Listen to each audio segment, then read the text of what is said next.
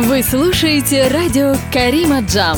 Это аудиоверсия проекта «Наши сильные, хрупкие женщины».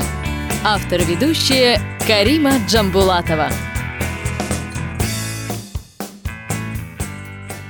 Здравствуй, Зариночка. Добро пожаловать на проект а, «Наши сильные хрупкие женщины». Сегодня с нами Зарина Житигенова. А, очень-очень интересная девушка, женщина, мама, а, жена. Я очень рада, что она согласилась участвовать в этом проекте сегодня с нами, потому что она немного, немного стеснительна, немного стеснялась, но мы в итоге ее растребушили и сказали, что она очень-очень интересный человек, и ей очень много есть чем поделиться.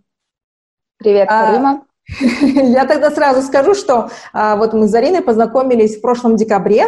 Нас пригласила на ужин наша общая знакомая, теперь уже когда старая, старая хорошей подругой нам. А, и вот мы были в кругу девушек, женщин, которые увлекаются здоровым образом жизни, уходом за собой, красотой, различными практиками. И вот, в принципе, много девушек из этой группы я уже а, пригласила, уже побеседовала на этом проекте. Теперь дошла очередь Зарины. А, и вот то, чем Зарина меня впечатлила тогда на том ужине, это было то, что она с, таким, с такой страстью, с таким, так сказать, возбуждением рассказывала о том, как интервальное голодание помогло ей и всей семье, не только интервальное голодание, голодание, вообще правильное питание, правильный и здоровый образ жизни помог ей оздоровить свою семью, э, своего супруга и себя, и на двоих вы, кажется, э, сбросили благодаря этому 36 килограмм. Э, не так ли? Да, да, правильно. Вот, значит, у Зарины еще есть трое малышей. Она мама замечательной двойни в первый раз, и уже второй, уже, то есть уже третий малыш. А сколько ему уже? Полтора. Полтора годика, да. И вот, э, значит, у, у Зарины мал, малыши, сейчас она полностью э, ухаживает за ними, а, но мы поговорим о разном, о, о разных, о разных э, ролях, о разных твоих многогранности твоей личности. Ну, э, я уже даже не знаю, что еще добавить. Скажи, пожалуйста, что я забыла? Что ты еще бы хотела, чтобы наши зрители знали о тебе? Спасибо за приглашение, Карима, очень приятно. Очень хочется быть а, интересным собеседником, поделиться чем-то, что могло бы помочь хотя бы нескольким человек, я буду уже рада. Да, на самом деле за последний год самое такое впечатляющее в нашей семье – это наш образ жизни. А, мы поменяли его уже год, как мы на интервальном голодании с супругом. А, детей это пока не касается. Вот. Но э, их касается то, что мы не употребляем сахар, сахаросодержащие продукты, мучное, ну, в смысле глютен и молочку. Вот. Это, конечно, это радость, счастье. А э, самой цели похудеть у нас не было. Мы хотели просто оздоровиться, и ну вот приятным бонусом вышло то, что э, я Просто я за время второй своей беременности набрала диких 20 килограмм. Это вот очень, очень много. За неделю до родов мне уже акушер сказала, уже просто не ешь. Вот, но супруг... Не самый хороший совет, я так понимаю. Ну как это можно сказать беременной женщине ешь? Вот, а супруг похудел на 16 килограмм. Причем, говорю, э, плюс того, что не было самой цели а, похудеть. Ну, вот тогда как бонус. вы к этому пришли? Почему, почему вот что, да, желание оздоровиться, но наверняка был какой-то такой переломный момент, когда вы вот сказали, все, хватит, сегодня начинаем и все. Что именно подтолкнуло вас на это? Да, ну, э, подтолкнуло уже то, что детям было полтора года, нет, два уже года им было, и э, мы поняли, что э, до этого я готовила для них отдельно. То есть это в любом случае было э, то, как сейчас питается вся семья. До этого питались так только дети. То есть я не солила, а сахар и там конфеты не давала. Все вот э, без мучного. А уже настал тот момент, когда ну, они хотят есть вместе с нами то, что мы едим. И понимая, что дети, ну, ты их не воспитываешь, это просто свой пример. И когда я поняла, что стол о, с нашей едой это основное, да, они хотят, не хотят есть отдельно, они хотят есть то, что мы. Ну, вот это и было. Ответственность перед детьми. Ну, то есть мы уже не, не просто сами за себя да, несем ответственность, мы за детей несем ответственность. Пока они маленькие. И, а, естественно, сопутствующе много литературы было, я читала и поняла, что пищевые привычки – это из дома, из семьи, из детства. Вот и все. И вот в один день я пришла к супругу и говорю, все, хлеб мы не покупаем, а, макароны мы не едим. Мы как бы до этого тоже не злоупотребляли, но то есть так не заморачивались. Все. Угу. Ну, а как тогда отреагировал твой муж на, такой, на такое заявление?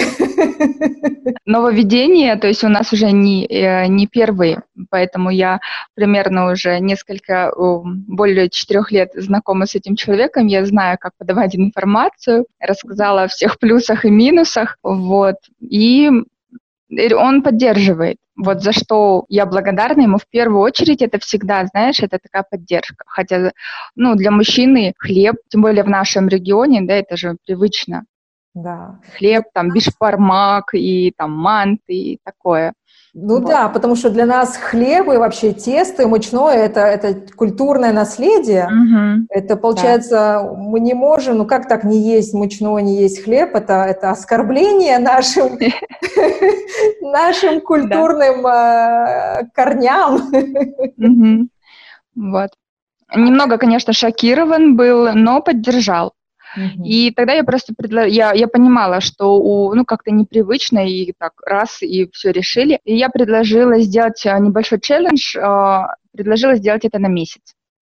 И я говорю, вот давай месяц прям будем честны, очень строго, вот, а потом посмотрим. И через месяц человек даже не хотел Вау. и не спрашивал. Здорово. То есть результаты говорили сами за себя, тебе не приходилось каждый раз его, не каждый раз его уговаривать. Ну, видимо, значит, он уже с самого начала был человек, который открыт таким вещам, и он действительно глубоко внутри сам хотел тоже стать здоровее и стать лучше. Ну, конечно, я думаю. Ну, мы, мы, наверное, не зря встретились, и поэтому мы муж и жена, да, что где-то мы разные очень, но где-то есть все равно точки соприкосновения, именно таких фундаментальных позиций, а, как вот макроэкономика, да, мы это называем, воспитание детей, да, ну, воспитание, цели, ну, такие долгосрочные проекты. Вот, но потом, так как у нас еще распределение, я о, отвечаю за дом и быт, то есть человек мне не говорит, что готовить, как готовить, ну, это не обсуждается, я это делаю. Он занимается другим, да, как мужчина это добытчик. Угу. Вот, а Скажи, поэтому... вот такое вот разделение у вас произошло как-то естественным образом, или вы вот сели и договорились, все, давай теперь тогда ты не вмешиваешься в мою, а я не вмешиваюсь в твою? Ну, знаешь, это такой был, возможно, переломный момент. Мы когда поженились, э, через некоторое время э, я ушла с работы. Ну, знаешь, для девушки, которая э, очень долго работала, и там у меня карьерная лестница, и все у меня получалось, и хорошо зарабатывала, там, лучшая компания на рынке Казахстана, да, я всегда входила в топ большая, и у меня интересная работа. Но вот такое осознание пришло, и такие ситуации уже были, что у тебя новая роль, да, ты уже не просто девочка, которая живет с родителями, имеет там три абонемента в фитнес и ну, вот так я жила, да, работа допоздна, естественно, не до шести, естественно, это не пять дней в неделю, вот, но когда у тебя уже новая роль, ты должна учиться, ты должна успевать. Было принято у нас совместное решение, что я уйду с работы. Но, естественно, у меня был вопрос, так как я уже о, к тому времени 30 лет, да, мне, и я по ним, ну, привыкла к своим деньгам в первую очередь, потому что это независимость. Э, ну, тогда человек просто поддержал и сказал, что ну окей, сколько ты там получаешь? Ну, образно, 10 рублей, вот у тебя будет зарплата от меня, 10 рублей. Ну, сколько, то есть ты ничего не теряешь по факту, наоборот, приобретаешь. Uh-huh. И после этого моя роль продолжается э, хранительница очага, уюта. Он зарабатывает, охраняет, оберегает, не лезем в... То есть он не лезет ко мне, я не лезу к нему. Я его не учу, как зарабатывать, он меня не учит, как готовить. Ну скажи, пожалуйста, тогда вот, я, я так понимаю, все равно, как в твоем понимании, до замужества, до материнства, все равно это входило в твое какое-то понятие, вот что значит быть э, женщиной, то есть когда я вырасту, я буду такая, либо или как-то это радикально поменялось в твоем понятии, потому что ты, ну, все-таки начала с карьеры, начала с э, вот такой финансовой независимости. Был ли такой вот адаптация такая небольшая? Ну, адаптация была, да, потому что, то есть уже к своему возрасту у меня уже слож, сложился свой характер, да, привычки, взгляды на жизнь. Я этому училась. Mm. И на самом деле я учусь до сих пор. Вот можно сказать, что я учусь до сих пор а, быть мамой, быть супругой, быть другом, вести хозяйство. Благо коров у нас нет, но э, хозяйство, да. Семейное хозяйство. Да, на карантине это вообще... Ну, знаешь, по факту, конечно, карантин не особо на меня повлиял, потому что у меня же получается второй декрет, из декрета в декрет. Я старшим три, младшему полтора, поэтому мне комфортно. Просто готовишь больше. Ага. Чаще кормишь. Ну, это, я думаю, переживают все женщины на данный момент. Ну, у тебя пока еще малыши достаточно маленькие, э, чтобы не повторить такой. Вот э, был э, такое видео ходило по соцсетям, когда дети немножко постарше, и мама вот буквально не выходя из кухни, сначала подходит, мама, а что будем кушать? Мама, а что будем кушать? Твои пока такого не задавали тебе. Нет, они просто подходят и говорят, мама, я хочу кушать. По времени уже, ну, дети привыкли, я уже готовлю на кухне, накрываю на стол, и уже они спрашивают, мама, это что? Мама, это что? А когда будем кушать? Я говорю, вот я салат там готовлю, вот я это делаю. Мама, когда будем кушать? Ты там только начала, они уже сели за стол, свои слюнявчики надели и ждут. И ты только отвернулась, а тарелка уже пустая. Типа того, да. Скажи тогда, пожалуйста, как вот ты понимаешь, слушай, тебя уже, у меня складывается впечатление, что для тебя быть женщиной во многом значит быть вот мамой, быть хранительницей очага, быть любящей супругой. А что еще помимо вот этого для тебя значит быть женщиной? Относиться к себе с заботой. Это первое. И второе, ставить себя всегда на первое место. Ну, я думаю, это хороший пример для других девушек. Э, это вот когда в самолете объясняют, я себе всегда об этом напоминаю, про кислородную маску. Сначала надевает мама на себя, потом она надевает на ребенка. Поэтому э, я, естественно, у себя всегда э, есть. Я про себя не должна забывать, не должна терять, mm-hmm. и нужно заботиться всегда о ну, себе. Ну, тогда что представляет для тебя вот эта кислородная маска? Что значит для тебя вот эти основные э, моменты, когда вот, вот заботиться обо мне значит там обязательный сон, либо, ну, питание да. мы уже, так понимаю, у вас стоит в приоритете в семье. Что еще? Да, питание мы уже ввели, э, что это правильно ты сказала, это не диета, это уже образ жизни. То есть, конечно, читмил мы себе позволяем, но это уже редко, и уже, когда ты что-то себе позволяешь такое, ты много не съедаешь, потому что твои рецепторы уже настолько очистились, и, и тело не хочет этого. А, и после каких-то там вкусняшек, как мы раньше думали, уже ты не чувствуешь себя таким счастливым, и в следующий раз а, ты уже столько не употребляешь. А что значит для меня? Это в первую очередь, да, очень важен сон. Именно правильный сон, тогда ты уже ресурсная просыпаешься. Второе – это вот полтора-два часа с утра для себя, то есть пока все спят, ты занимаешься собой. И это очень важно, потому заниматься именно собой, да, проснуться раньше всех, заниматься собой э, и не путать это там с наведением порядка в доме. Ты проснулась, и вот у меня как начинается утро, я встаю где-то в 5.36, вот, и, естественно, какие процедуры гигиены, всякие сыворотки, кремы и в, в, э, все, что мы любим. А затем я делаю суставную гимнастику, это минимум, да, если э, Настроение бывает разное, состояние бывает разное, но это обязательно. За эту привычку я благодарна Алиюшке Баталовой. С этого и началось ежедневная вот, суставная гимнастика. Потом приседы. Сейчас, конечно, я увеличиваю после вашей беседы с Баян. Я, конечно, 100, ой, 100 или 200, как она не делаю, но я делаю три подхода по 30. Я думаю, ну, мне комфортно. Планирую, конечно, увеличивать. Вот. Получается, это гигиена, физическая нагрузка, а потом почитать, попить э, цикорий, либо какую-то водичку, заняться своим хобби. Иногда вяжу, ну, в принципе, Ой, все. вот, вот можешь сказать про вязание, вязание. Я знаю такую вещь про тебя. Вот хочу ее сейчас рассказать э, зрителям. Я, ну, я, естественно, потом тебе позволю рассказать тебе подробности, но это меня очень-очень поразило в тебе. Такой интересный факт про Зарину. Твои э, двойняшки, твои близнецы родились недоношенные на восьмом месяце. И это очень такой... Ре, ре, говорят, по-моему, даже если в 7 месяцев ребенок родится, это не так опасно, когда они, когда они рождаются в 8. Да? Вот у меня, кстати, сестренка, моя младшая сестра тоже родилась именно на восьмом месяце, месяце. Но я к чему это говорю и почему вязание? При чем тут вязание? Есть вот такая... Потому что ты знаешь, как это тяжело и как все это важно. Ты, значит, состоишь в ассоциации, которая поддерживает Э, матерей вот таких э, недоношенных, и ты вяжешь вот такие вот э, шерстяные одежки, которые для как раз таки для доношенных, они очень им помогают чувствовать вот безопасность. Ну, это, это такая замечательная вещь. Пожалуйста, расскажи побольше. Я бы показала, но у меня сейчас поблизости нет. Так как мои двойняшки, наши двойняшки родились на восьмом месяце, ну, э, это экспо момент, то есть мы выписались, естественно, не сразу. Мы лежали в роддоме, Э, физиологических патологий у деток не было, слава Аллаху, но был маленький вес, то есть это меньше двух килограмм.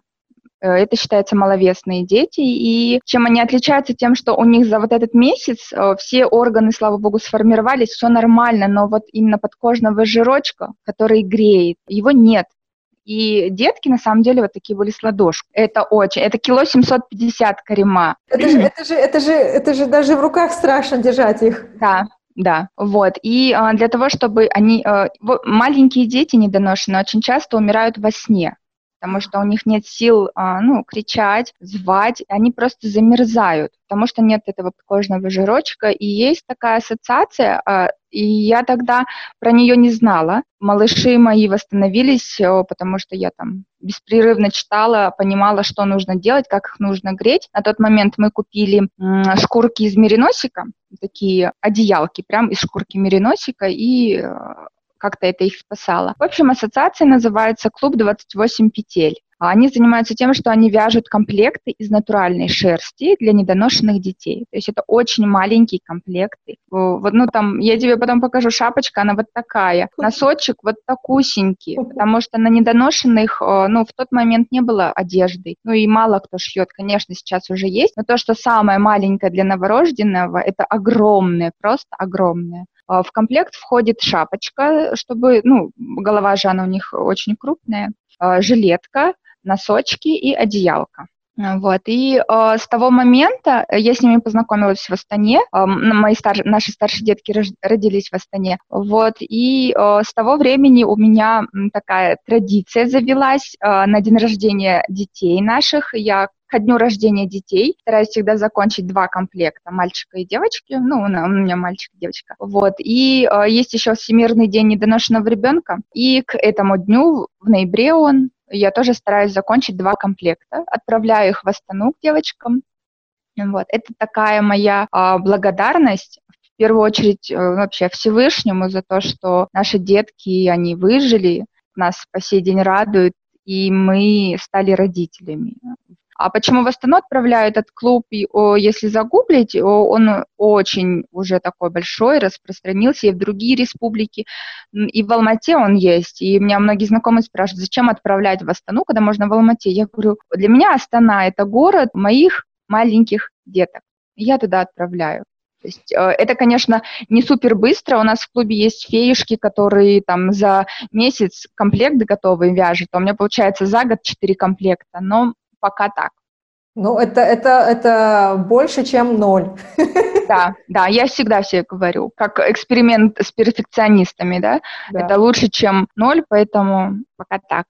Ой, это замечательная инициатива, очень-очень интересно. Давай тогда мы немножко глубже пойдем здесь, потому что мы затронули такую тему, как, как ты сказал, что очень часто а, такие ребят, э, малыши не, могут не выжить, они умирают а, во сне, потому что у них не хватает сил. Скажи, пожалуйста, в тот момент, что вот проносилось в твоей голове, вот какие страхи, или один огромный страх, и вот как ты с этим справилась, и отделалась ли ты от этого и оставила в прошлом, либо все равно, все равно что-то еще с тобой сейчас осталось с тех пор? На тот момент страхи, конечно, были. А, получается, отдел для недоношенных детей – это государственное обеспечение, а я рожала в платном отделении. Получается, у меня дочка 2 килограмма 350, она лежит в отделении, в котором я рожала, ну, вот, принимали роды, а она там лежит. А малый пацан, он кило 750, он лежит через три здания, ну, ты внутри здания ходишь. И э, со мной была моя мама, получается, ты каждые 4 часа должна кормить ребенка. И первого, ну, в смысле, и девочку, и мальчика. И то, то время это очень такое, я не знаю, на каких ресурсах, но это вот что-то такое включается у женщины. Я практически не спала, потому что нужно было покормить дочку, ну, в своем отделении, и потом а, пойти туда заниматься с сыночком. Он лежал, такой бокс, кувес называется. И между этим же как бы а, я пере, после операции очень долго я шла. А, я засекала время, я 32 минуты первый раз пошла к нему там через два лифта, ну, короче, долгая история. Ну, с каждым днем, конечно, все больше, и получается у тебя сутки такие, ты э, каждые 4 часа кормишь сначала одного ребенка, э, у тебя уходит час, потом ты идешь ко второму, но при этом ты должна когда-то еще поспать, покушать и как-то так. Ну, э, тогда, конечно, сна было критически мало, э, потому что я все время, если была минутка, я читала. Я читала про то, как помогать э, сыночку, чтобы он быстрее набрал вес. И, знаешь, там целая процедура взвешивания, то есть очень стерильная зона. Если за день ребенок набрал, начинается набор ребенка за день, там, 5 грамм, 10 грамм, 20 грамм, и ты не представляешь, как ты этому радуешься. 5 граммам набора веса ты радуешься. Страхи были, э, я вот сейчас вспоминаю, прям окунаюсь, э, страхи были, что ребенок умрет. Вот это было страшно. Но я его не озвучивала, я его, я его так, знаешь, отпихивала, чтобы, ну, я понимала, что не время сейчас думать, то есть не время раскисать, потому что там два часа провела с малышом, да, переодеть его, они же там такая палата, и много-много таких боксов кувезов, и там детки, там рядом мам нет. И мамы приходят, чтобы поменять памперс, покормить, обняться и уйти. И вот так вот. То есть я тогда этот страх отпихивала, а потом через уже, наверное, деткам было полтора года, и я его проработала и отпустила. Еще тогда момент начался, когда они начали кататься на самокатах, да, и тебе кажется, что, ой, божечки, он там может упасть, голову разбить. Просто уже отпустила. Ой, я знаю, что не расскажешь эту, эту историю, у меня аж прям мурашки по коже. Да, да, я на самом деле, у меня всегда ком к горлу, я вспоминаю то время, мне было двух недель сна, и вот этот страх и мотание туда-сюда, потому что и там ребенок, и здесь ребенок, и с этим ты хочешь, ну, уделить время, и там ты хочешь, и того нужно еще больше пообнимать, чтобы он чувствовал, да, что я рядом, вот. Да. Сложный такой, знаешь, период.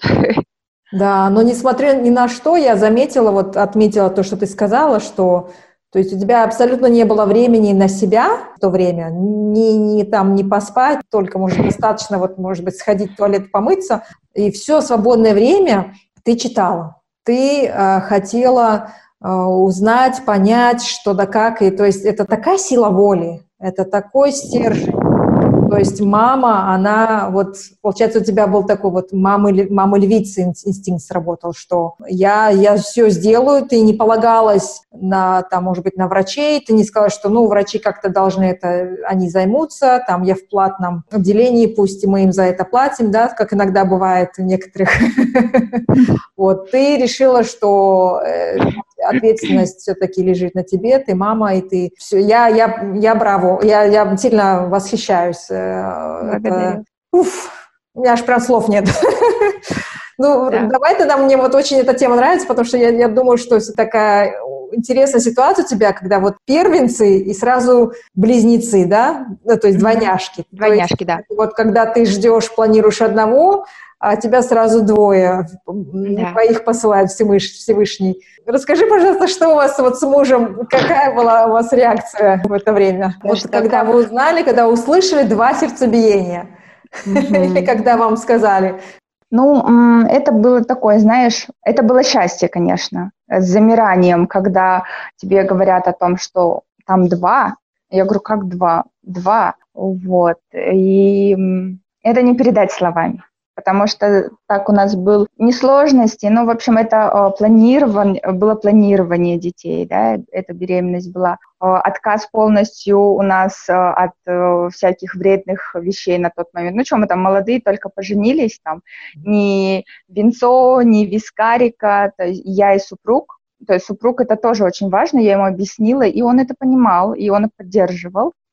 Мы не употребляли. Раз, э, почему осознанное родительство у нас такое? У нас мы пережили перинатальную потерю до того, как родились наши двойняшки, и для нас это было э, серьезным вопросом. Для меня, естественно, как для девушки, молодой э, супруги, были, естественно, какие-то страхи, которые обитают у нас в социуме, и все любят рассказывать, что если ты вдруг не родишь, и все, там муж тебя бросит, ты не состоялась как женщина, и, ну, миллион, да, это наседание. Mm-hmm. Вот. Поэтому мы это пережили, прожили. Mm-hmm. И готовились к этому. Даже если ходили в какие-то там ночные заведения, все было безалкогольное. И когда я показала тест, там мы визжали, и мне супруг говорит, все, отметим это дело. Я говорю, ну, теперь только ты отметишь за нас двоих. Virgin Mojito. Да, вот, вот так. Да, ну очень-очень интересная такая э, тема с детишками. У каждой мамы она проживается по-своему. Но я вот заметила почти со всеми мамами, которыми э, разговаривала я, это действительно это такое, такое большое место занимает в жизни женщины, что вот, ну, ну, невозможно просто не, не привязывать, вот у меня в основном вопросы там о страхах, а вопросы о какой-то вот внутренней силе, силе, силы воли. И все-все они в основном происходят вокруг детей. Получается, что у нас еще такой вот риск есть, я заметила, вот по своей маме я вижу в нашей традиционной культуре традиционно женщина как-то вот теряется в детях. Потому что вот мы посвящаем, мы не я, а вот женщины посвящают себя настолько вот детям, что, получается, они как бы растворяются живут жизнью детей. Вот скажи, пожалуйста, в твоем понимании, это хорошее, это здоровое, это нормально? Как ты на это смотришь? Да, я это заметила тенденцию и всегда себе про нее напоминаю чтобы не быть такой. Потому что только у счастливой женщины будут счастливые дети, потому что она должна быть счастлива как женщина в первую очередь. И поэтому я говорю, что всегда руководствуюсь тем, что про кислородную маску. Сначала нужно, чтобы ты была отдохнувшая, сытая, в хорошем настроении, тогда это все настроение будет у твоей семьи. И невозможно, да, а, если ты уставшая, скрипя зубами, что-то делать. А, дети это все чувствуют. Дети это такой индикатор вообще. Их не обманешь. И, да и незачем. Ну да, конечно. Они видят да, насквозь. Чувствуют, да, сразу все. Поэтому по большей степени я вот многому учусь у них. Ну, Допустим, вот скажи, у дочери три года девочки, она мне вот напоминает, что мам, давай надевать платье вместе, давай сегодня вот зеленое наденем, давай вот такое, давай губы красить, вот мы там в три года красим губы. Ну, я к этому абсолютно нормально отношусь. Ну, а у тебя растет кокеткой. А я поняла, что изначально по природе девочки, они вот такие ходят, покачивая бедрами, а, любят платья, украшения, красить губки, наряжаться, являться перед зеркалом. Это потом, мне кажется, социумом что-то из нас, э, или вот это ядбол масан, а, что-то нас из этого, из нас это выбивают, эту женственность. Mm. А по природе мы такие. Ну, глядя на дочку, я так понимаю. Угу. Вот мы с тобой говорили о понятии того, что значит быть женщиной для тебя. Расскажи, пожалуйста, о том, что значит женственность для тебя? Вот, э, как ты говоришь, да, это может быть это ухаживать за собой, одевать платье. Что еще вот э, в обширном понятии для тебя значит женственность? А это в первую очередь жить в наслаждении и в гармонии с собой. Mm-hmm. Вот. Я считаю, что женщина должна все, все, что она делает, она должна делать в кайф. Вот я этим руководствуюсь. Mm-hmm. То есть даже м, бытовые моменты, оно должно быть в удовольствие. Я вот оглажу рубашки, допустим, мужу, это у меня тоже своего рода такие э, заморочки. Я это делаю обязательно в хорошем настроении, потому что я понимаю, что я заряжаю его рубашки на успех, на преодоление еще новых вершин. И когда я это делаю, например, я всегда это делаю либо в длинной юбке, либо в платье, и обязательно в хорошем настроении. Здорово. Вот такие у меня вот нюансы. Классно. У тебя такой ритуал. То есть ты да. подходишь к обыденным домашним делам, то есть ты из чего-то обыденного и такого, может быть, рутинного делаешь праздник. Ну да. Ну и готовлю, и всегда говорю, готовить для меня это э, медитация, потому что я готовлю э, ну, не каждый день, но я готовлю сразу, у меня четыре комфорки, работает духовка и там еще что-нибудь в мультиварке, и потому что это творчество, я получаю наслаждение. И обычно я это делаю под музыку, пританцовывая, потому что пища, она же тоже, это же все энергии, мы заряжаем. Вот, а этим питается вся наша семья, и это должно быть заряжено любовью, позитивом, здоровьем. Поэтому только да, так. Я тоже люблю готовить. Для меня тоже готовка, особенно когда есть время. И вот сейчас на карантине появилось время, так как я больше времени провожу дома и снова стала готовить каждый день. Раньше было так только по выходным. И я включаю любимую книжку, у меня аудиокнига обычно, либо какой-нибудь подкаст, и я mm-hmm. там вещи, и в то же время там и готовлю, и сильно, да, это, это кайф. Я, я тебя прекрасно понимаю в этом.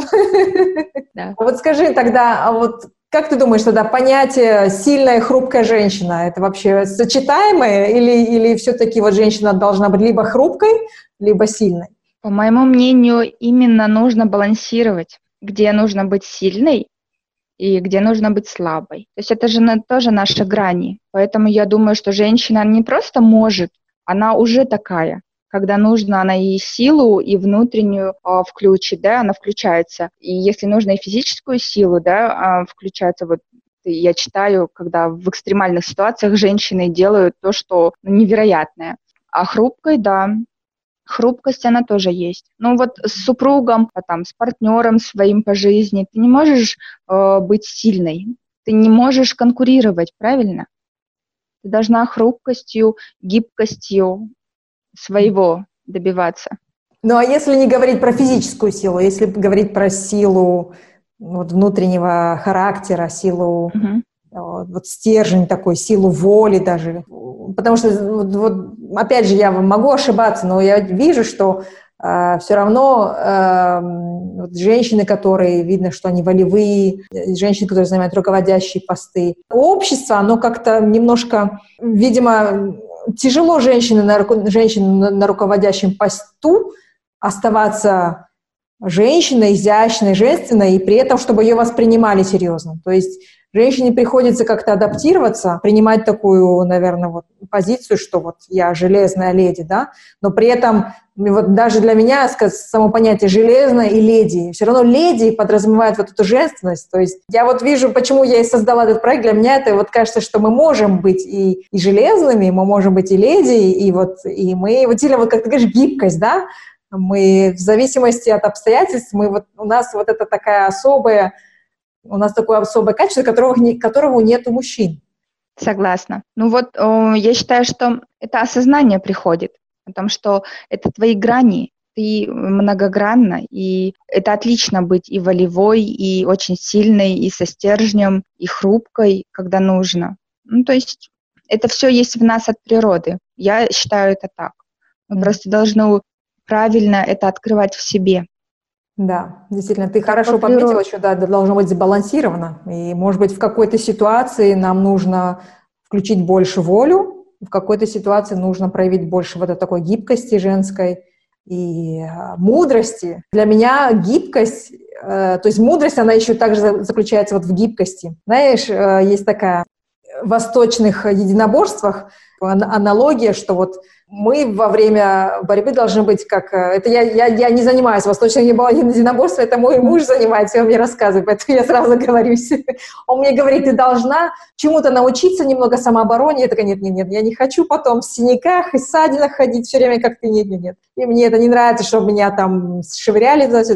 Но, говорит, восточных единоборствах они э, проводят аналогию с деревом, да? И вот дерево, оно, оно имеет вот такую способность гнуться, если ветер дует. Если бы дерево было очень таким, так сказать, слишком твердым, э, как не гибким, недостаточно, недостаточно гибким, то от ветра оно бы э, было повалено. Конечно, если сильный ветер, оно все равно, ураганы валят деревья. Но в основном это вот такая вот гибкость, что ты, э, твоя сила именно в том, что ты можешь быть таким гибким, что ветер тебя обойдет, а ты потом обратно вернешься. И в какую бы сторону ветер не дул, ты все равно возвращаешься в свою исходную позицию. И мне вот, у меня такая аналогия вот именно с мудростью женщины почему-то ассоциируется. Согласна. Да. Скажи, пожалуйста, вот нам уже скоро нужно будет, э, как бы не хотелось продолжать с тобой разговаривать. Вот у меня один из таких последних э, вопросов обычно я задаю своим э, гостям. Какой, какой ценностью, какой ценности тебя научили родители, которые вот по сей день для тебя это, как говорится, один из твоих принципов жизни? Это самое ценное – это поддержка, искренность и м, любовь. То есть поддержка ты в том плане, что мы недостаточно только любить, недостаточно вот просто сказать, да, я тебя люблю и все, но, но при этом любить в такой степени, что уже, что нужно иногда поддерживать, когда не, не совсем нам это нравится, правда? Да, иногда поддерживать нужно, когда родитель и ребенок имеют разную точку зрения. Это вот из этого уже вытекает уважение, да, что это уже личность, и у него свой путь.